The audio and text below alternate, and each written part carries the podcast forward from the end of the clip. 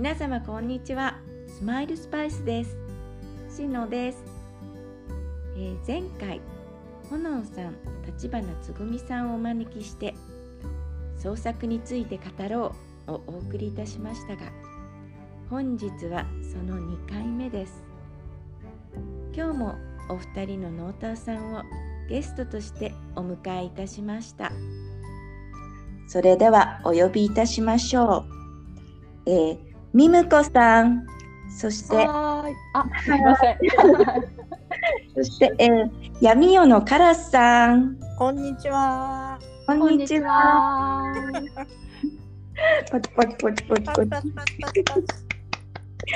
えー、今日はよろしくお願いします。よろしくお願いいたします。よろしくお願いします。はい、えー、ノートの中ではもう本当に有名なお二人でご存知の方も多いと思いますが、え、まず最初にあの簡単に、え、私からお二人の紹介をさせていただきたいと思います。え、まずミムコさん、えスマホでさらっと読めて美しい新しい本の形をご提案のタテスク文庫とえー、本年5月21日開催の文学フリマ東京へ向けてのノーターコレクションブックノトコレブックで、えー、数々のノーターさんとつながっている、えー、発想の飛ばし方と行動力がリニアモーターカー並みと私が思っているミムコさんです。えー、そして、えー、闇夜のカラスさん。時よ止まれお前は美しいで、えー、ノート公式2000字のドラマ、流星層で同じくノート公式、えー、創作大賞、また数々の私設賞での入賞でおなじみの、えー、闇夜のカラスさんです。よろしくお願いします。よろしくお願いいたします。えー、あの、お二人とも過去のあのピリカグランプリやピリカ文庫へもあの作品を寄せてくださってますよね。あの本当にいつもありがとうございます。いやこちらこそありがとうございます。うん、えー、それでは、えー、お二人からの紹介もお願いします。えー、それではみるみむこさんからお願いできますか？はい、えっとご紹介いただけましたあのミムコです。えー、タテスク文庫やノトコレブックの企画でお世話になっています。えー、本業はイラストレーターで2人の息子を持つ主婦なんですけれども、えー、ノートでは本業とは違うアプローチで面白そうと思ったことを思いつくままに企画したり記事にしたりしています。もう皆さんあの いろんな企画にご参加いただきいつもありがとうございます。うん、うんうんうん、いやすごいですよね本当に 企画。えっ、と、じゃあ、あの、闇夜のカラスさん、お願いします。はい、えっ、ー、と、闇夜のカラスです。どうも、はじめまして。の方をはじめまして。えっ、ー、と、ノートを始めたのは、えっ、ー、と、さえずる鳥は羽ばたかないっていう BL 漫画の二次創作からなんですけども、えっ、と、本人は、えー、パート主婦で、えー、自閉症の一人息子がおります。今、中学生です。えっ、ー、と、えー、最近は、えー、そうですね、ドキュメンタリーとかルポルタージュっていうのかな、そういうのを読んだりするようにもなっております。えっ、ー、と、小説を書く、書き始める前は、えっ、ー、と、もともと会社員だった頃はゲーム会社にいたり、えー、ウェブコンテンツの会社にいたりしてイラストの仕事とか CG を書いたりしておりました、うん、という感じでどうでしょうか？はいありがとうございます。すいません。いやびっくりしました。何があって？な何がでしょう？いや何があっていやカーラスさんはそうだったんだねっていう。そうそう。さんのイラストレーターその美大を出てっていうのはあの存じ上げたんですけどでもカラスさんはやっぱり、はい、あの文章の人だと思ってたのであれですか？だけど実際美術の方を2人ともされていたけれど、うん、今はノートの世界にいるしお二人ともそのぶ文学と言っていいのかあのも物書きのことはやってるわけじゃないですか。なんとなくそんな感じですよね。そうですよね。昭和って感じですけどね。はいうん、いやまあだから創作文字を文字の創作に、はいこう入るきっかけみたいなものっていうのは何かあるんだろうか？ありますか、みむこさん。そうですね。私は小学校の時、小学生の時に、はいなんかある日突然、うんいやーちょっと作文をうん小説みたいに書いてみようって思ったんですよ。おお。もう半ばちょっとふざけてってええいうか、なんかそれまですごい本当よくある事実の羅列みたいなうん。はい。あの作文を長い作文を書いてるんですけど、うん。はい。ああれ？これ物語っぽく書いたら面白いんじゃないと思ってあはい。書いたらなんか想像以上に高評価をされて、おお。おー。なんかえちなみに何年生ぐらいですか？えー、何年生ぐらいだろさすがに高学年？う4年生あうんかもしれない。あ。おーでもそのその頃そういうふうに文章が書けるっていうのはやっぱ普段から結構書いてたってことじゃないですかね。うん。多分書いてるっていうよりは母がやっぱり本が好きで。うん。だから読むでねうん。すごく家に本があっったんですよ。うん。あはい、でも本当に本屋で平積みされてる本がうん。大体家にある。えあー、なんだそれ羨ましすぎるな。でもまあちょっとなんて言うんですかねチョイスが小学生向きじゃないものとかも結構あったりとか。だから逆にすごいあのインプットがなんて言うんだろう高レベルなんだ。どうでしょうね。なのでなんかそのあこういうふうに書こうと思って書いてみた。ではいなんかそこからちょっと書くのがあなんか面白いことなんだと思って、うんおうおうでまあ中学生の時にはこうなんか副校長先生を主人公にうん。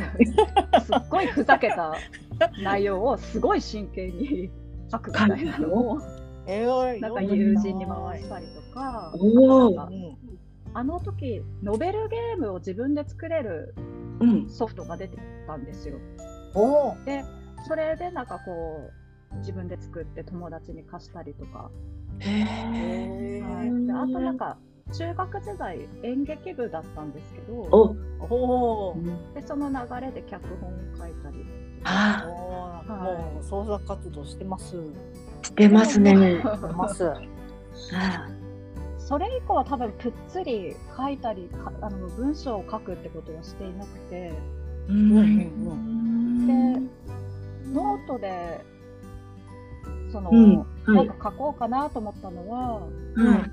まあ、その次男はいと。のなんかお思い出でブルーアワーっていうおはい話にしてるんですけど、うん。なんかそれがすごく残しておきたいと思ったんですね。はい。忘れてしまいたくないなと思って、うんでそれをちょっと書いてみようと思ってまず一つ書いてみたんですね。なるほどはい、でもあとはなんかこうピリカグランプリが多分2作目とかだったと思うんですけど、うん。は。はいいはい。最初のあの、はいルーキー賞に応募されたじゃないですか。そうですそうですルーキー賞に全然ルーキーじゃないのに違うか。ルーキー？あ、まあね、そのノートとしてはね。いやでも今のお話を聞く限り絶対ルーキーじゃないよね。そうなんですか？どうなのかな。どうなのかな。まあ、うん。それはもう、なんていうんですか、このノートの世界で受け入れてもらうっていうか、コミュニケーションをしていくのに、やっぱりなんか書いた方がいいなと思って、うん。まさかまさかルーキー賞いただけるとは思ってなかったんですけど、おうんなんかそそういうこう書くことでなんかコミュニケーションを取っていくっていううんそうですね。に、はい、ちょっと面白みを感じて。ああれはうまかったですね。僕のもの。あの好評私担当だったんですよね。あそうなんですよ。いやいやもうルーキーじゃないけどルーキーだ。すごい。えじゃあカラスさんは？えその絵からなんて言うんだろう。うん文文章を書くに至ったきっかけ。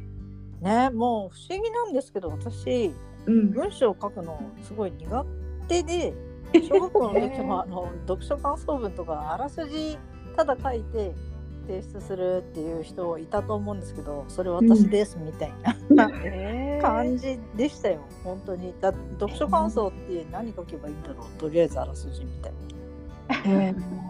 そう。いや国語の成績は悪くはなかったんですけどそれは単に問題を解くのが得意だったっていうだけで、作文とかは苦手だし美大だからあの論文書くこともないみたいな、うん。受験受験とかでも、うん、国語があったり英語があったりとかもないみたいな。うん、あーそっか。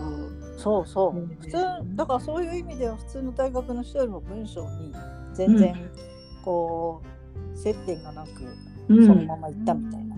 うん。就職してからも文章書くっつったら事務系の書類を書いたりとかするぐらい、うんしょっちゅう間違えてここ間違ってますよって。経理の人とか事務の人とかがき来て直させられるみたいな。えー。えー。でもしかしすごいだがしかし。ね、えだから今やななんでそんな人が二次創作で小説いきなり書いてんのみたいなね、うん。ちょっとあのね自閉症の息子がいるって言いましたけどちょっとあのやっぱそういう親あるあるでうん。あの生まれてから3歳ぐらいから、あの幼稚園の時代って結構一番ストレスがたまる時期なんですよ。はいはいはいはい。あのまだ親もその自分の子供の発達障害を受け入れられない、受け入れてる最中ですごい苦しんでるみたいな、うん。はい。結構こう周りの子供との差もはっきり見えてくる時期なので、うん幼稚園ぐらい、うん幼稚園小学校うん低学年ぐらいとかが、うんうんもうすっごいそれではい。悩んだし、うん。あのウェブとかでもなんかネガティブな情報を集めて落ち込んだりみたいな。うん。そそういう時期を多分皆さん、うん、経るんだと思うんですけど、うんまあ、そそんな感じで小学校低学年ぐらいの時にこうストレス解消で漫画読み、漫画をまた読み始めしばらくあの遠ざかってたんえ、え、え、ええ漫画とかを伝える感じで読んでみたいな、のを始めてって言って、しばらくまあ漫画読んだり小説読んだりっていう現実逃避を その育児の傍らやって、うん、で日創作っていうさえずるに出会って日創作みたいな。その時はもうあの会社員も辞めてたし、はい、あの周りにパソコンもなくて、はい。それで絵を描ける環境でもなかったし。はい。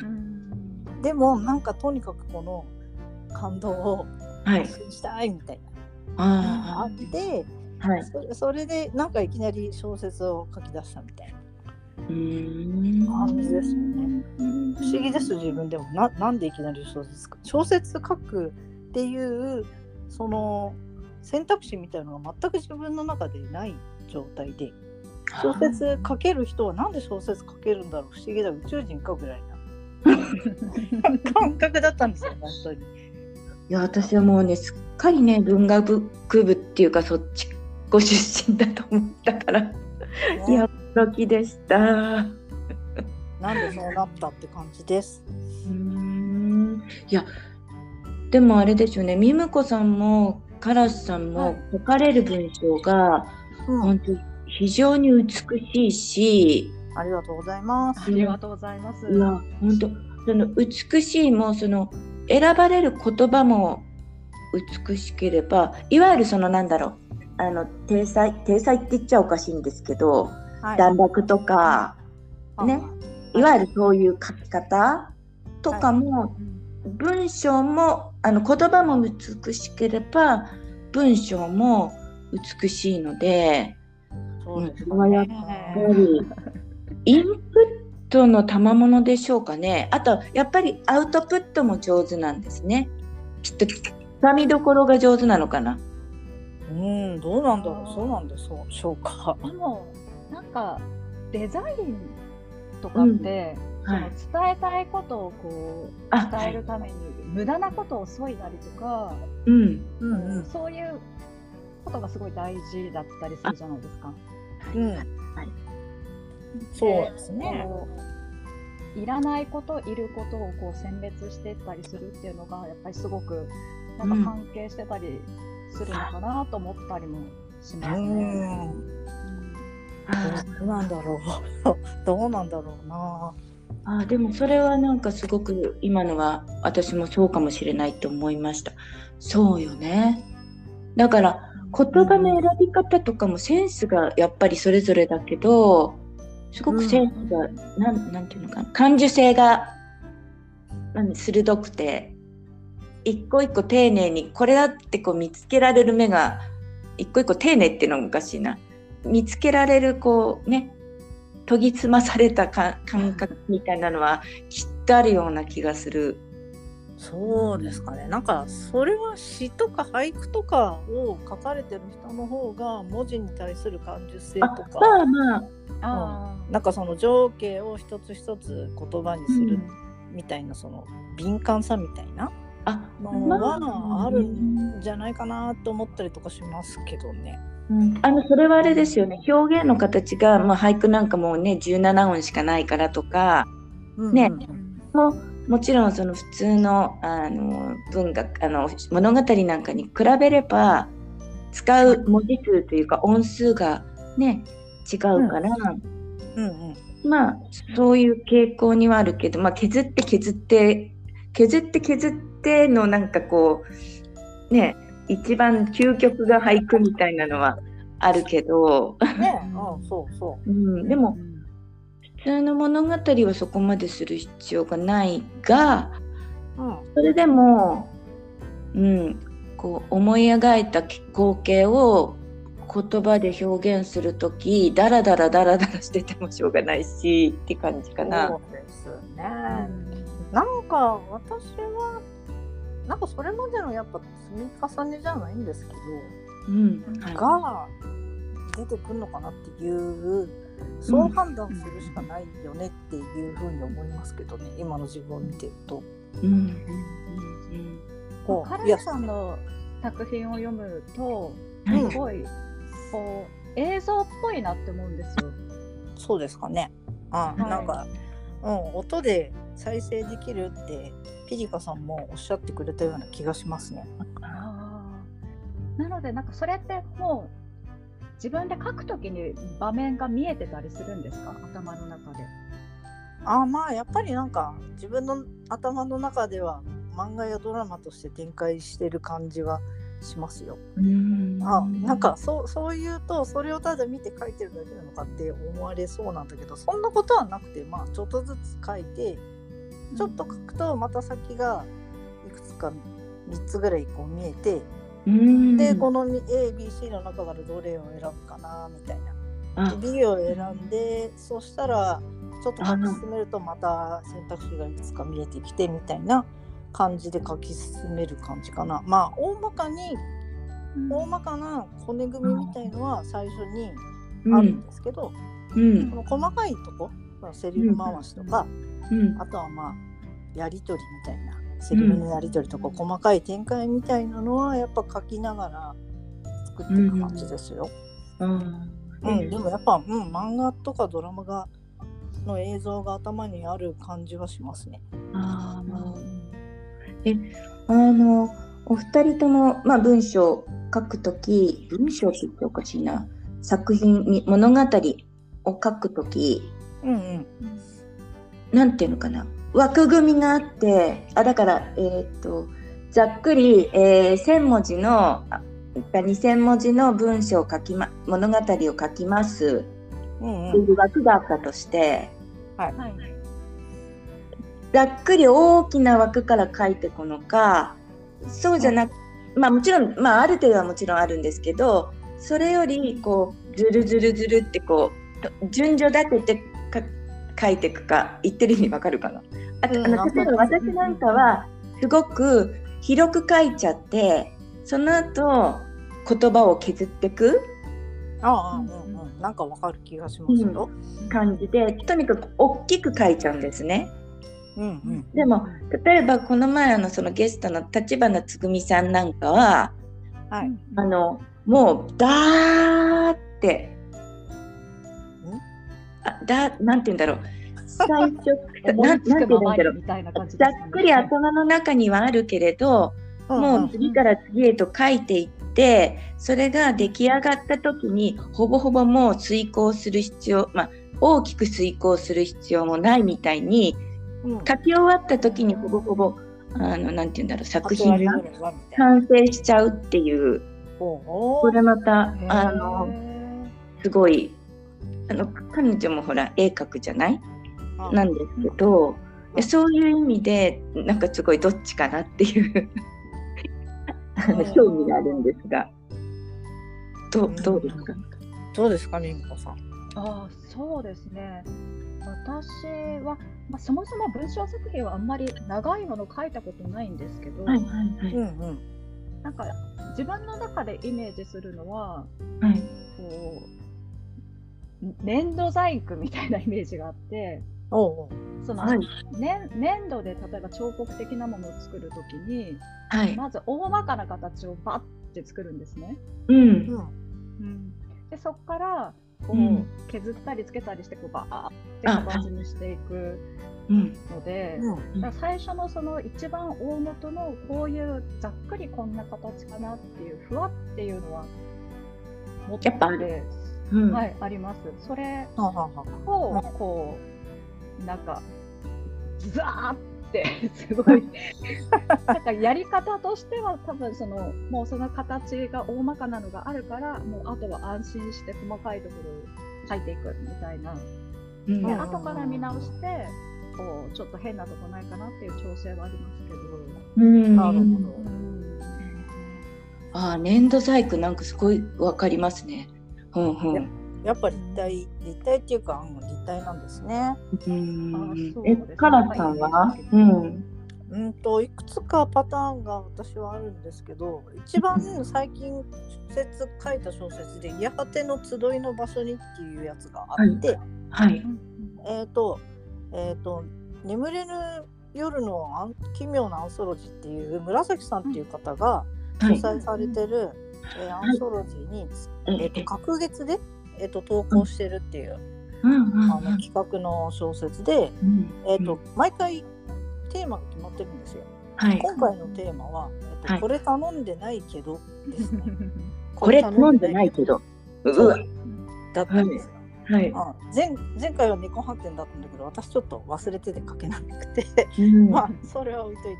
でえっ、とこれ頼んでないけどのテーマでじゃあ何か書こうってなった時、うん。はいはい。えっと最初に浮かんだのがなんかあのさい最後のコーヒーを飲む2人みたいなはい。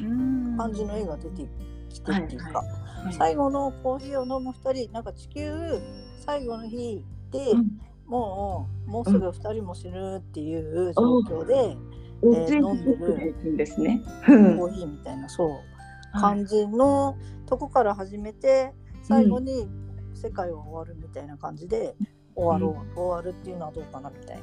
うん。って考えて。はい。まあそうななると必然的にただの日常ドラマだけど、ちょっとドラマチックな感じになりますよね。うん。だって最後の日ですからね。何かこう登場人物が選択をしなきゃいけないっていう状況になった時にその選択肢をどう、うん。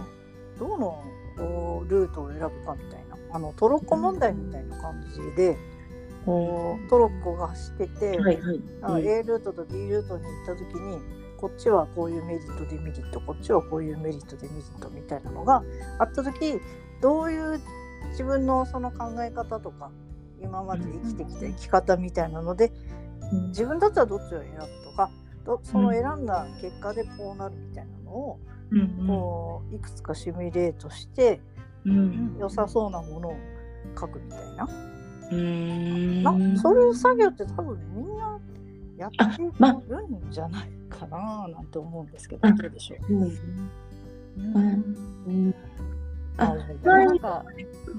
はい。あのいやいやそういう意味ではミムコさんは最後が決まってる。一方でカラスさんはそのトロッコじゃないけど書きながらあでも一番最初の最後は決まってたのか。あれですけど。そうですね。展開はその時で書いてる間に、まあ、もしかして自分こっち進むかなこっち進まなかななんかこう探り上司でいくって感じなんですね。なんとなく。ね。うん、漠然とした大まかなその世界系でいこうとか、二、人の最後の話にしようとかっていうのはあるけど、うん。細細かいセリフのやり取りとか流はい。れていく方角みたいのはその時々でちょっとずつ進めるって感じですかね。うんうん。ちょっとあのここで。あすいません。ごめん。ああちょっといいですか？えっとね、はい。あの全然話変わっちゃってピリカさんからあの一つ質問が来ていて、お。うそれにちょっといいですか、あの、創作には直接は関係しないかもしれないけど実は関係してるかもしれないお話の質問で、はい。えーっとですね子育てにイライラしたらどうやって自分をコントロールしていますかっていう質問なんですけど。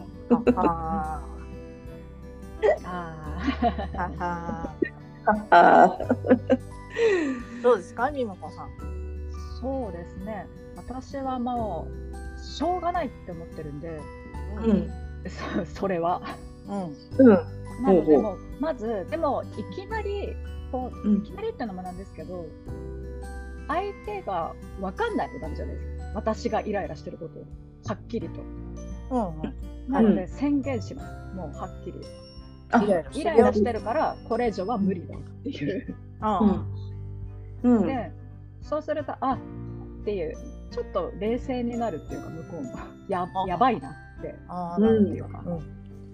イライラしてるよそれ。でも収まらないときは、うんもうちょっと漫画読んだりとか、小説読んだり、ちょっと引きこもってああ、なるほど。逃げます。うんね頭皮大事ですよね。大事ですね。大事ですよ。だってほらね、私ももともとこうノートに入るまでに漫画だのなんだのいろいろ読む時間があって、それは子育てからの逃避だって言いましたからね、さっき。うんうんですね。うんそうですね。そうです。うん。えっと私の場合はまあ、えっ、と、やっぱこう、子供のの発達障害で、あの、はい親と子供だけじゃなく、えっ、と、うん専門の支援員の人とかと関わる機会が幼稚園生から、うん。あって、はい。はい。療育、療育って言うんですけど、うん。はい。はい。その療育の支援員の人の子供へのその対応を見て、こっちもいろいろ学んで、こう、うん。頭ごなしに言わないんだなとか、とりあえずまずは聞くんだなとか、うん。うんそうそれでそうなりきる感じ。こう子供が家で聞いてなったら、どうやってたかなどういうふうに対応してたかなって思い出してプロになったつもりで、うん。そう今はこうパニック期だねみたいなそれでパニック期が何分ぐらいで多分収まるから、はい。でその間はもう下手に言葉をかけずに見守ってみたいな感じでこう、観察する感じです。うん。うん。うん、子供だなとか親だなとかじゃなく、プロとして観察するみたいなうん。マインドに なる。素晴らしい。自分を一旦抜けるんですね。そうそうそう。もう客観的に子供がわ泣いてようがわめわめいてようが客観的に見るみたいな。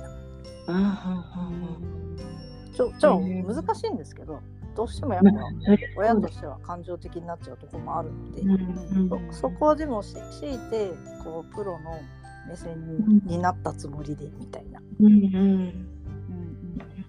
なるほど。そうでもそれを徹底しだすとしすぎると今度は子供が何を言おうと何をしようと、うんこうあんまりこう積極的に興味が持てなくなっちゃうっていうか 切り離されすぎちゃって、ああ。っていうそれでこう心が動かなくなりすぎてちょっとここは注意すべきポイントだよねっていうところもスルーしちゃったりとかうん。っていう部分も出てきちゃうんですよねあんまりこううんそこで切り離しすぎると。うん。あだからここはダメだよとかそれはさすがにまずいよっていうのはちゃんと言わないといけないみたいなうん。とこはありますなんかそこが難しいなって感うん。じ、うん、なので回答はプロになったつもりで観察するですねなるほどい。やすごいなかなかできることじゃないですよね。いや、うんなんかもうそれはなんて言うんだろういやみめこさんも多少はわかりですよねやっぱその辺の感じはいはい。が。わかりますね。うん。そうこうただなんとなくやってればいいんじゃなくて割とこうロジカルに取り組まないといけない部分が、確かに。うん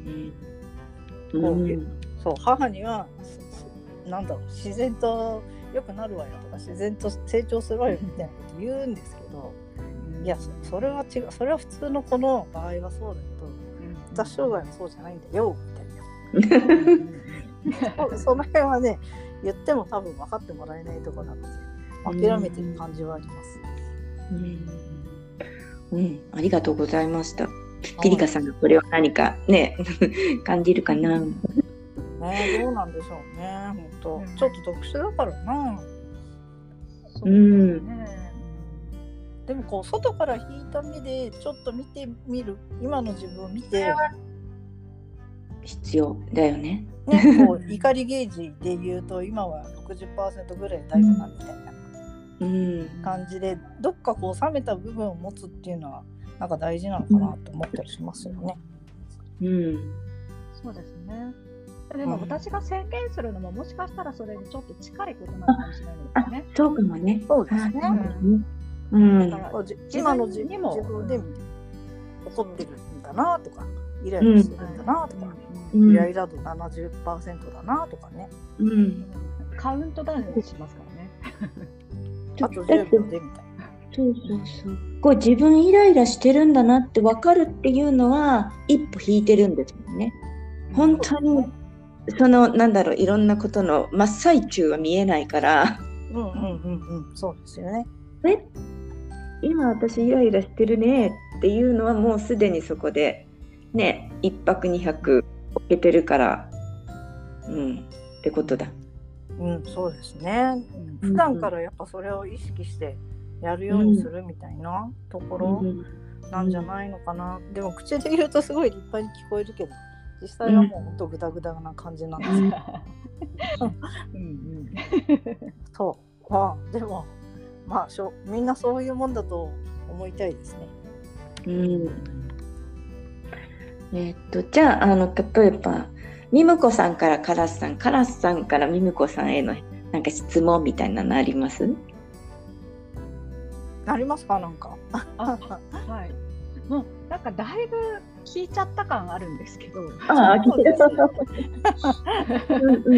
聞いちゃった感があるんですけど、その、自分が体験したことがない心情とか状況、そのうん。ね BL だと例えば女性は体験できない世界じゃないですすか。かね。その近いものはあるけれど、うんうん。ままた違うっていうか。であと SF とかも結局はその自分は体験することが多分できない。したことがないことが多い、まあできでそういうのをどうやって作り上げるのかなっていうのが質問したいことなんですけど、おー。うんうんうん。本当、はい。プロの作家とかってね皆さんうんこう当たり前なんですけど体験したことないことの方が多いわけですよね、うん。きっと、うん。うん。体験したことはでもやっぱり詳しく書けますよね。ううんうまあそれはそうだ。うん、文章を、他のモーターさんの文章を読んでてもこれ実際の体験だよねっていうのはやっぱ読んでて分かるところはありますよね。うんううん。んなんか喫茶店でこう店員さんがなんかいろいろ店開店準備をしてる描写とかそうですね。この人は本当実際にこの仕事を今やってるかかつてもやったんだろうなっていうのが分かるっていうのがありますよね。その場にいないと書けないっていうのはどうしてもあって。うん。それはもうね無理無理というか無理ですね。無理というか無理なのでもう今までこう自分が取り込んだそのコンテンツとか、まあ、インタビューを読んだりとか、ドキュメンタリーを見たりとかそういうのからこう想像していく感じですよねどうしても。うんなんかそれがすごいやっぱこう書けないことがどうしても多くなりがちなのでそれだと。あえーじゃあちょっと質問それにプラスで、はいあの例えばその SF とか自分のねうん例えばプロの作家さんとか結構あの実際体験はしてない人のところにあの見に行ったりとか取材とか。なんでレポートしにレポーターっていうか自分のだけではこう観察に行ったりとかうんうん。あるじゃないですか。ありますねなん。かそういう感じで、まあ、もちろんあのプロの作家さんではないぐらいのところであってもああちょっとここもう少しきちんと書きたいからって言って調べたりそういうことはありますか？あ、それはありますね。うん、あウェブで調べられる範囲では調べるし、うんあのうん本とかもそういうドキュメンタリーとか良さそうなあものがあったら読んだりとかはします。あそうですよね。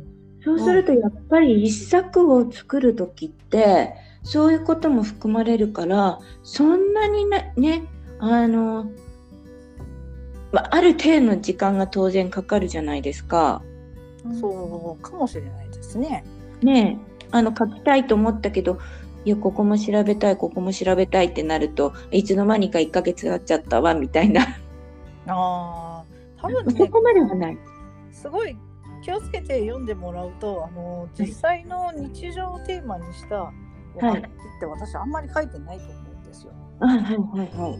あのやっぱそういうえっ、とそうだな。今回のあのさっき、えー例で出した、はいえーと世界系で2人で最後のコーヒーでっていうやつ、あれとかも一応舞台が研究所っていう設定になってるんですけどうん。でも何の研究をやってたのかっていう詳しい描写とかは出てこないし、うん。専門用語みたいなのも出てこないんですよ。絶対2人、うん。うん主人公2人科学者っていう設定なんだから専門用語の会話があるはずなんですけど、うん普通は、はいはいはい。うんでもそういうのは分かんないので書けないので出てこないみたいあな、やっぱそうそういうところですごい限界があって、はい。もうそれがもどかしいっていうのが毎回ありますねだからだからファンタジーとか BL とかに逃げちゃうんだよねって BL もでも最初はあの、まあ、フィクションで二次創作から始まったっていうのもあって全然フィクションでこだわんないっていうか単に自分が楽しければいいやだったけど、うん。最近はなんかそれじゃあさすがにまずいのかなっていう。実際にそのゲイの人も世界にはたくさんいらっしゃいますし、あんまりそそこを全然私は私の創作だから全然フィクションなんで気にしないでくださいってわけにはやっぱいかないのかなっていうふうなことは最近ちょっと思ったりしていて、そういやまあ自意識過剰なのかもしれないんですけど実際そういう人が私の文章を読むかどうかもわからないし。うんうんえっとじゃあ、うん。えーはい。私からミムコさんに、えーはい。聞きたいことなんですけど、はい。えっと今実際、えーイラストレーターさんをしていると、はい。職業でとはい。いうことなんですけど、それってあのイラストレーター、プロのイラストレーターとしてやっていくための最初の一歩っていうか、でどういうふうに始められたのかなっていうのをちょっとお聞きたお聞きしたいですね。そうですね。はい。はいはい。はい。えうんーなんか事情があってちょっと前職を辞めることになった時、うんうん。まそのちょっとこれからどこに住むかわからなかった。なんでそれですよね。それでなんか場所が問わずできる仕事をしてみようかなと思っていて、あで会社員時代は、えー私は商品企画とかあの、はい実用書の編集とかをやっていましてあ、はあはあうんこう自分がイラストを依頼する側だったんですね。なるほど。はいうんなのでこうなんて言うんだろう使いやすいテイストもわかるしうんううんん。使う側がなんかどうやって探してる？イラストレーターをああ、ってはい。いうのもわかるし、業界のことがわかる。はい。あそうですそうですだからまあ絵は描けなくないしできるんじゃないかなってうんうん思って、うんでその前職の編集はい。はもうなんか例えば私編集も結構込み出しとかリードとかはい作ったりう打ったりするんですけど、はい。うんなんか大量のやつ込み出しとリードを打ってる時にもう限界で寝落ちしたみたいな記憶があって 結構トラウマで 気づいたら気失ってたみたいな。でもそれなら絵描いて気失う方がマシだなと思ってあそれは失う。前提で。っていうよくわかんないこう二択の中でおなんかあじゃあイラストかなってあとなんていうか責任感がちょっと文字より軽い気がしたんですよね。文字はやっぱ間違っちゃダメだし。ああそういう意味ですね。はい。っていうので、まあイラストかなと思ったんですけど、うんまあ甘くはなかったですよね。おそうなんだ。うんうんでもなんていうのかなイラストレーターになりたいと思って、はい絵が始める人よりはうん仕事もらうのは早かったと思います多分。ああまあいろいろ分かってるから、うんうんこうなんだろうその発注する方のそのこう必要なものとかが分かってるからやりやすいみたいなお互い。そうですね。うんその後の流れもわかるし、スケジュール感とかもわかるから。うんああ、うん。そうかもね。なんか絵で絵だけをまず描いててそれでイラストレーターになりたいっていう人は商業ベースの仕事をする場合は、まずフォーマットとか納品の仕方とか、そのね、ファイル形式とかなんかそういうところを教えなきゃいけないっていうのがあってそれがなんかまあ大変だったりとかするのかもしれないですね。ううんんあとはなんか欲しいものと描きたいものって多分違うと思うんですよ。あうん。うんうんうんはい、特にまあ私は本当に実用書のイラストカットとかを最初に描いてたんですけど、はい。その感じだと使いにくいんだよなみたいなの。やっぱり依頼側だったらあった。あーなるほど。うんうんうんうん。でもイラストから始まった方は、まあ、人によると思うんですけど、うん。やっぱり絵が描きたいわけじゃないですか。そうですよね。うん。うん。うん自分の描きたいことを描きたいから、ううんん欲しいものとのズレが出てくる。うん、なるほどね。うんうん、ありありそうですね、それ。うんうんまあその辺ではなんか私はもう職業イラストレーターなので、うんうん。こうアニメグッズの背景とかも描いたりしてますし、おうおうおう。なんかキラキラ。おおそうなんだ。そうなんだ。そういうのってそういうのをはいやる専門の人がいるんですね。あ、そうですね。はいはい。へえ。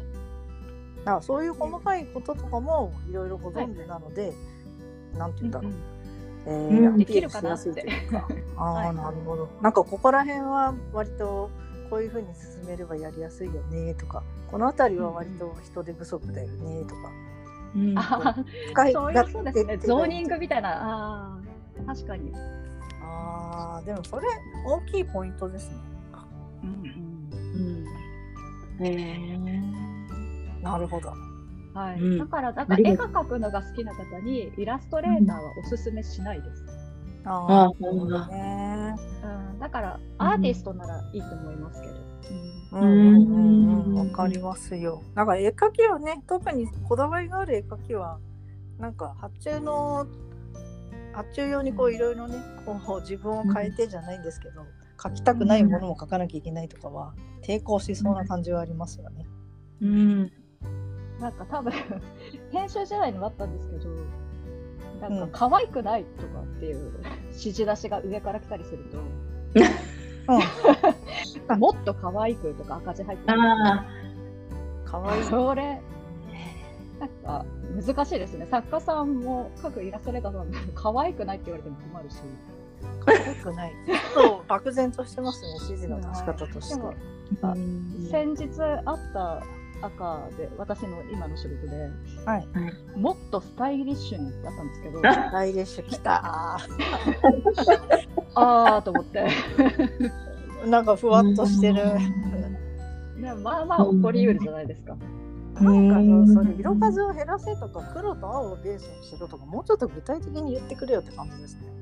そうですね。デザイナーさんならいい多分もうちょっとそういう感じなんでしょうけど、うん。大体やり取りするのはそうじゃないん。で。うん。あーなん。かうん。わかるわかるって感じ。ねもうゲーム会社自体はまあそうそういうこととの戦いの日々でしたからね。あー制作部とね仲悪いですね大体。こうき企画発注する人の指示の出し方が的確なら的確なものが作れるけど大体あんまり的確じゃないから。うん。こうねもうちょっとそうか可愛くとかかっこよくとか ズドーンとした感じでとかおオノマトペ多用されちゃったりとかしてみたいな。それじゃわかんないよ。あれですよね、そういうなんか大きなそういう指示だといくつか作品持ってってこんな感じかこんな感じかぐらいしかできないですよね。ああそうですね。うんそれは、またまたその中でね どれが一番ふわっとした感じは選んでもらわないといけないですもんね。ねある程度ねこうやり取りが慣れてくればああ、うん。こういうこと言ってんのねとかまあ、こういう感じでいけばいいのねって分かり始めるけど最初のうちとかは大変だったりそうとかしてですね。そうね。ゆめこさんのおっしゃるイラストレーターさんとかはきっとそういう、うんこうあまりこうお互いまだ慣れてないよねの組み合わせがすごいいっぱいあって、っていう感じなのかなっていう。うんそうですね。結構担当もすごいたくさん入れ替わり立ち替わりだし、うんうんですよね。あとはそのシロさんが言うようにこう選択肢いくつか候補を出すっていうのは、うんうん結構単価の高い仕事じゃなきゃこっちも合わないんで。そうですよね。うんうん、それ作るのにも時間かかりますからね。そりゃそうだ。ね本当だ。だってね、3つ作ったうちの2つはね、使えないんですもんね。それにかかった時間といろいろがもったいない。確かに。そうだ。あとお仕事だ納期も短いことが多いので、あなるほど。はいわ、すごい納得。そうですよね。ううんん。うん。えー、そうかそうか。なるほど。はいなんか、うん、そのその辺のその担当者とのやり取りのなんだかんだっていうのはなんとなくわかるような気は。うん、ただほらプロのイラストレーターになりたいなって思った時にこうこういうルートをたどればなれるよっていう明確なものがそんなにないなって。えっとうんあまあ私が大学を卒業した当時はそうだったっていう言い方の方が正しいのかもしれないんですけど、うん。今はでもウェブで多分そういう登録してたりとかフリーイラストレーターが、ーでそれでマッチングしたりとかっていうのもきっとあるんですよね。多分ですけど、うん。そうですね、今はたくさんあると思いますけど、うん。まあ、なんだろう、やっぱ運じゃないですかね、もう、やっぱり単価がものすごい安いんで、そういううん。サイトに登録してもらう仕事は。うん。うんうんうんうん。はい、なので、はい。多分一番強力なのは、もうん。う実際の知り合いのコネですよね。ああなるほどね。ああまあそれはそう言われますよね。やっぱいきなりフリーで始めてもそんな仕事なんか来ないよみたいな。うんうんやっぱつながりがないとっていうとこですよね。そうですね。うんそれはわかる感じはするわかりまますすくれたところからつながっていったりもするから。じゃあ最初はあれですよね、はいこうウェブのコンテンツの仕事でもいいしその出版社とかでもいいんですけど発注側としてしばらく働いてっていう方が早いのかもしれないっていう感じうですよね。んうんうん。いろいろわかるからね。そうそうそう。なんか仕組みとかね、そのどこそこに外注を出してるとかそういうことがわかるし、うまくいけばその外注の人ともつながって、うんでフリーになった時今度はそっちから仕事もらうとかってことがうんできたりするのかなみたいな感じですよねきっと。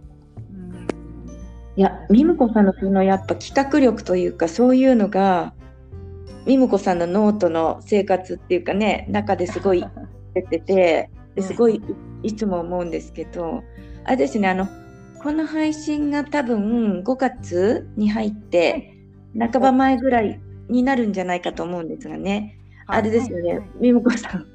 文学フリマ東京にね出店というか今のところで、そうでした。ねなさってありがとうごてざいます。ねあの確かカラスさんも書かれるんだよね。そうですはい、あの作品をそうですよね。お配りしてますね。そうですよね。多分このそれこそ配信が行われる時にはもうすっかりね印刷もできて準備万端な感じになると思うんですけど、うんうんうん。やっぱあれですよね。あの表紙、うん、このアイディアもそれから例えばさ表紙あのバラエティーさとか、やっぱりなんかこう全体を通して企画力ってすごいよねみむこさんの。いと思います。やありそうですね。ありがとうございます。なんかやっぱこうそういうこう発注側にいたっていうスキルがそこでも生きてんのかなっていう感じはちょっと、私もそううん、すごくそう思います。うん、そう。そうですね。うんあとやっぱり思ったことがうんうん、実現する速さね。リニアモーターカー。いや確かに。だったら、まあ、こうやってみたいよなって思っても、ね、実現しなかったりするとしてももうちょっと時間があったんだけどミムコさんのは本当だんだんだんって、ね、あの目で見える形にできるから本当そう。ここがあの見てる側にもおおこれやってみたいってなるしうんうんうん、進みが早いからね本当本当そうです。ねねねあれですかね。うん。はい。カラスさんがその応募しようって思われたのももちろんすぐすぐ決まりました？えのところですか？そうそうああはい。どうしようかなって。いやのところというかメムコさんのやつはた縦スクのところで、縦スクだ。うん。縦スクの方にでうん。もう参加させてもらって、なんかすごくそこはお任せして全然大丈夫だなみたいな。やると言ったからにはやるなみたいな、確信が、うんあったので。っていうかむしろこうそういう手を実際に動かすところをやってもらっちゃって、本当申し訳ないですって感じですね。こっちからすると、ね、だってそのね企画して実際ものを組み立てるのが大変ですからね。そうですね。でもまあ多分好きなんですよね。なんか今までうん。うん。我慢してきたんだと思うんです。あやっぱこう、ほうほう。うん、作るのが好きだけど、うん。やっぱ大変じゃないですか。そうですね。ス。ペースも取るし、うん。時間も食うし、ううん。ん。うん。だからそういうのをこう本当子供が小さい頃もうん。やろうとしては、なんか在庫を全部ぐちゃぐちゃにされたりとか、はい。あなんかそういうこう無理だったのをやっぱもう一回やってみたいなっていうのがちょっとあって、あなるほど。まあなんかそのノートってやっぱり文章を書かれる方が多い、うん。そうですね。うんはいはい。だからなんていうかその印刷以外のものにしても面白いんじゃないか。ななんていうんですか、本？出版だけ？じゃないはい。はい。ようなあり方がもっとあるんじゃないかなっていうのはやっぱ本当にもうえうん。パッケージングみたいなことがこう自分のスキルというか、うん。うんうん形にして見せてあげることができる。うん。だからそれをなんか、まあ、縦スクもそうですし、うん。あとこれもそうですね。いや縦スクのお話すごいよね本当に。ね、あれ本当。そういうのやりたいなと思ってもどうすればいいんだろうって分かんないところに、みうん。もこさんがこういう、まあ、ツールじゃないんだけど、あのうん。簡単にできるようにうん。こう、作ってみたよみたいなのを出してくださって、うん。みん。ながそれを使ってこういろいろね文章を打ち込んで縦スクがをできたりとかするとうん。楽しいっていうかただ、ね自分の文章がなんか違ったものになる感じがしてすごいみたいな、うん。うんうん。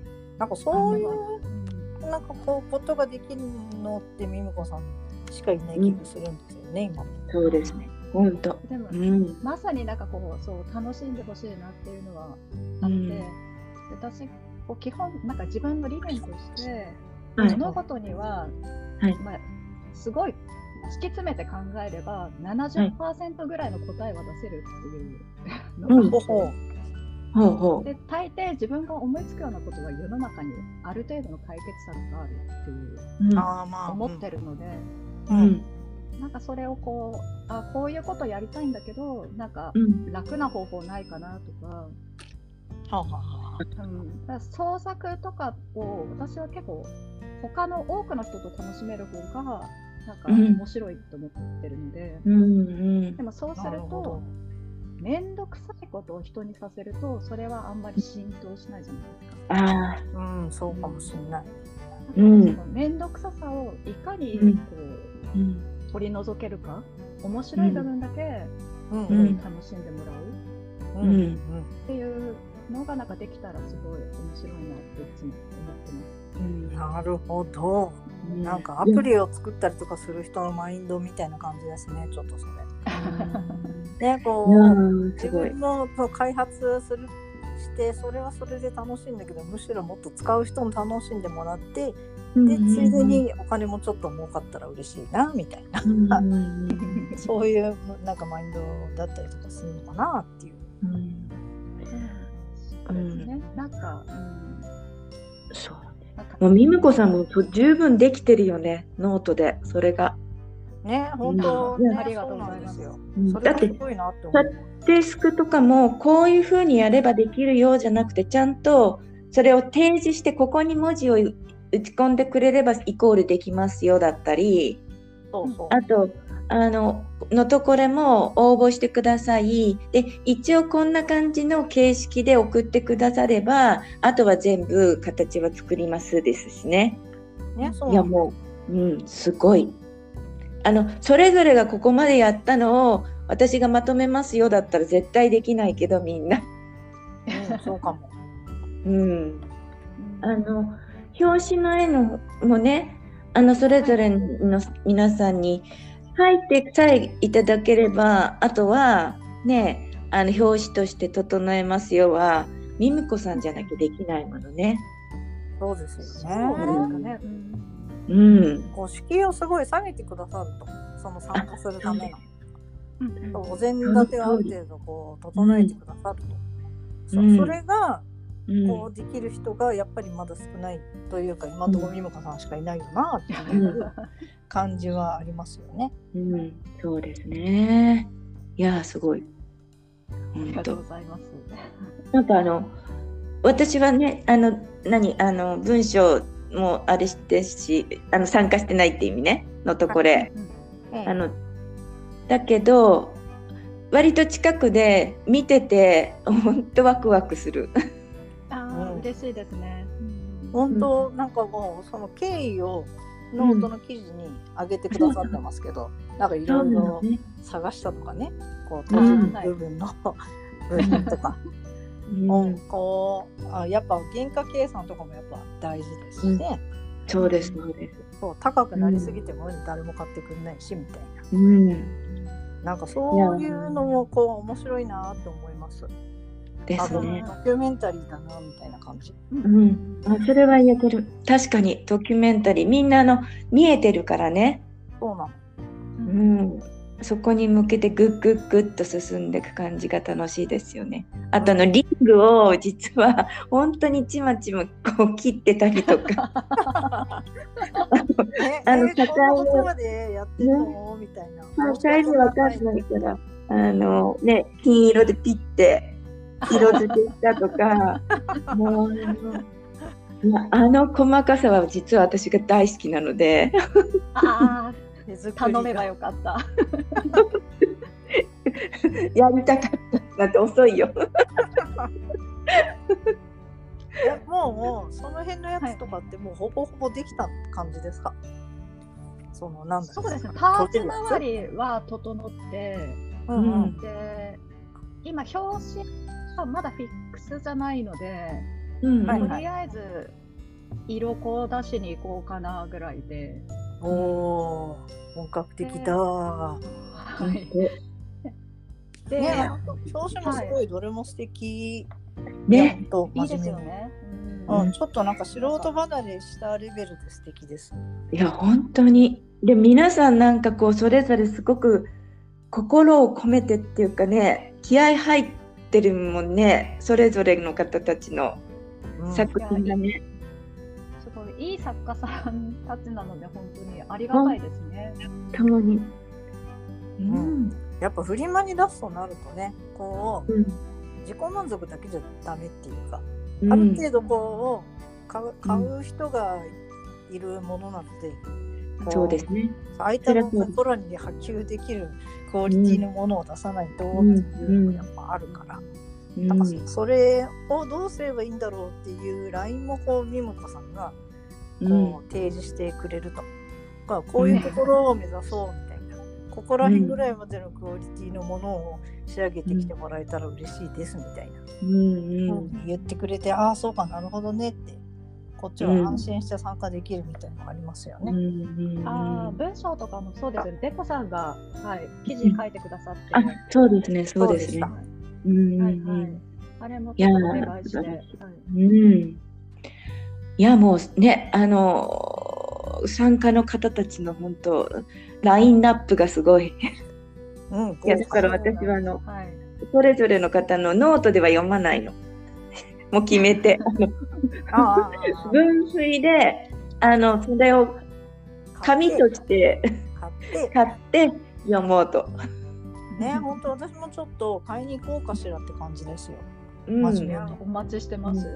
うんこうそう文学フリマがあるっていうこともノートに来て初めて知ったことですよ。そうね。あーそう。うんそうなの。いやコミケがあるっていうのは知ってるんですけど。はいはい。それそれの小説版っていうか文学版っていうかがあるっていうことはもう割と本当、まあ、ここに来て知った感じ。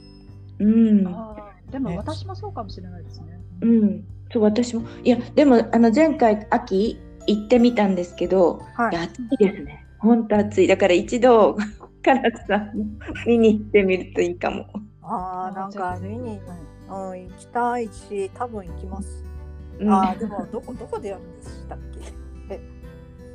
あれあのと なんなんていうのえっ空港との近くの流通センター？そうそうそう。えは羽田の近くですか？あ、羽羽田田の近くです。の近くです。そうですああそうです。そうなんだ。ああ、うん。なるほど。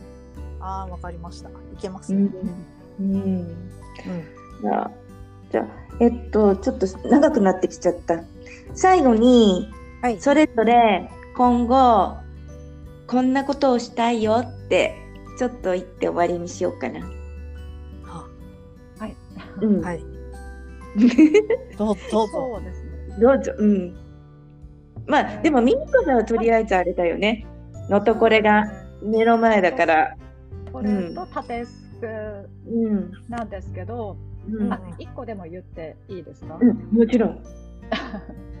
なんか妄想レビューっていうすごいああああ。水面下みたいなとこでやってる地味な企画があるんですけど、ね、ものすごい最初の頃私ゆりちゃんとこふみちゃんと一緒に参加したやつね。うん、いや、はいみみこさんの記事をいくつか読みました。うんあ、こういうことされてたんだな、みたいな。うん。でそのあれを？レビューをうん。なんかもこうもうちょっとまとめて形にしたいっていうのはちょっとずっと思っていて、でその今までレビューだけだったんですけどはい。うん。そのレビュー部分も読める話にしたいんですよ。レビュー部分を読める話？そうたあの例えば53歳会社員男性山田敏夫さんの話僕はこういうシチュエーションでこういう本を読んだんだ、こういう風に感じたんだっていううん。一つのショートショートレビューもうん。うんで、その中に出てくる本の話がこっちですよっていうああ、ははは。二部構成みたいなあ。っていうのをなんか一冊にできたら面白いなっていうのをちょっとやりたいですね。あすごい。まだやりたいことがある。でもきっとも もっとやりたいことが出てくるよね、みむこさんはきっと。あそそううですすね、多分。ううんん。なんか文振りが終わったら、なんかまた全然。全く違うチャレンジを始めそうな感じしますよね。ね、またそれがほら、ビュンフィリがももしかしたら一つ新しい刺激をね。そうそう。ねなん。かそこで何かまた新しいものに出会って、うん。そうそうこれそう。私もやりたいみたいな。そうそう。そんな気がする。新しい風を運ぶ人って感じですね。本当に。そうです。うん。カラスさんは？うーん。このまんまかなと、もう着実に進んでいく感じかな。確実もうちょっと更新頻度を上げたいぐらいなああ。なんかすいません、そういうなんだろうな目指すところがあーいやいやいやいや。特に特にない。特にないです、うん。もうちょっとまあこ個々の数を増やして投稿する数を増やしていきたいなとは思う感じですかね、うん。うん。なんか記事はもうちょっとたくさん投稿して、もっと,、えー、といろんな人のところにも読みにあ行こうと思ってるんですけど、そう最近なかなかちょっとこういろいろコンテンツを吸収する方に時間を取られちゃってて、うん。なかなか投稿できてないっていう。うん。いやー。いやでもインプットは大事だものね。インプットあってからこそのアウトプットだから。そうこう今まではこう漫画とかで短い時間でたくさんダーって撮ってたんですけどもうちょっと腰を据えて長い小説とか、あのうんドキュメンタリーとかも読みたいなっていうのがあるんですけど、読み出すとうん。時間がかかるんですよね。なあそれを経てのカラスさんの作品がやっぱりすごく楽しみになりますよね。今の今そうまでの話を。あそうですね。そうですね。うん。まあとりあえずそうさっき言った「眠気」は隔月締め切りなんですけうん。どそれはもう死守しようと思ってるので、うん。えー、と今回は2月下旬締め切りなので次が4月下旬ですね。はいはい。だから最低でもそその隔月のやつは出すと。でそれ以外にも最低でも月に1本出すと。あなんかすごい。もうなんかプロの作家さんみたい。いやそんなことない。美代子さんに比べたらとても志が低いなって思いました。えー、なんでですか？えー、だってもっとね、毎日更新してる人もいるぐらい月に1回ってって。いやいやいやいやそれはもうそれぞれですから本当に。うんうんいやそうですかね。もうちょっとうん頑張ります。いろいろ。ああ 楽しみもうお二人とも本当に楽しみ。あの今日は本当ありがとうございました。楽しい楽しいというか興味深いお話がいっぱい伺えて。ありがとうございました。ありがとうございました。でなんかあれですよね本当はあのもっといろいろある話したいことはいっぱいあったけどとりあえずね 今回はそれぐらいで。はいうん大丈夫かな、なんか怖いですわ。聞けないかもしれないい。けないと思う。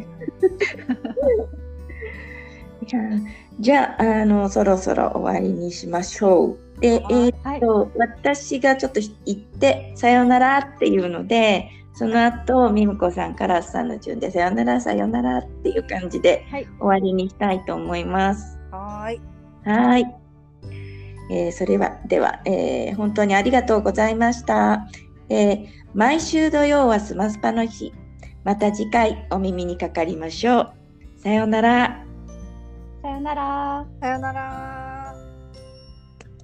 ありがとうございました。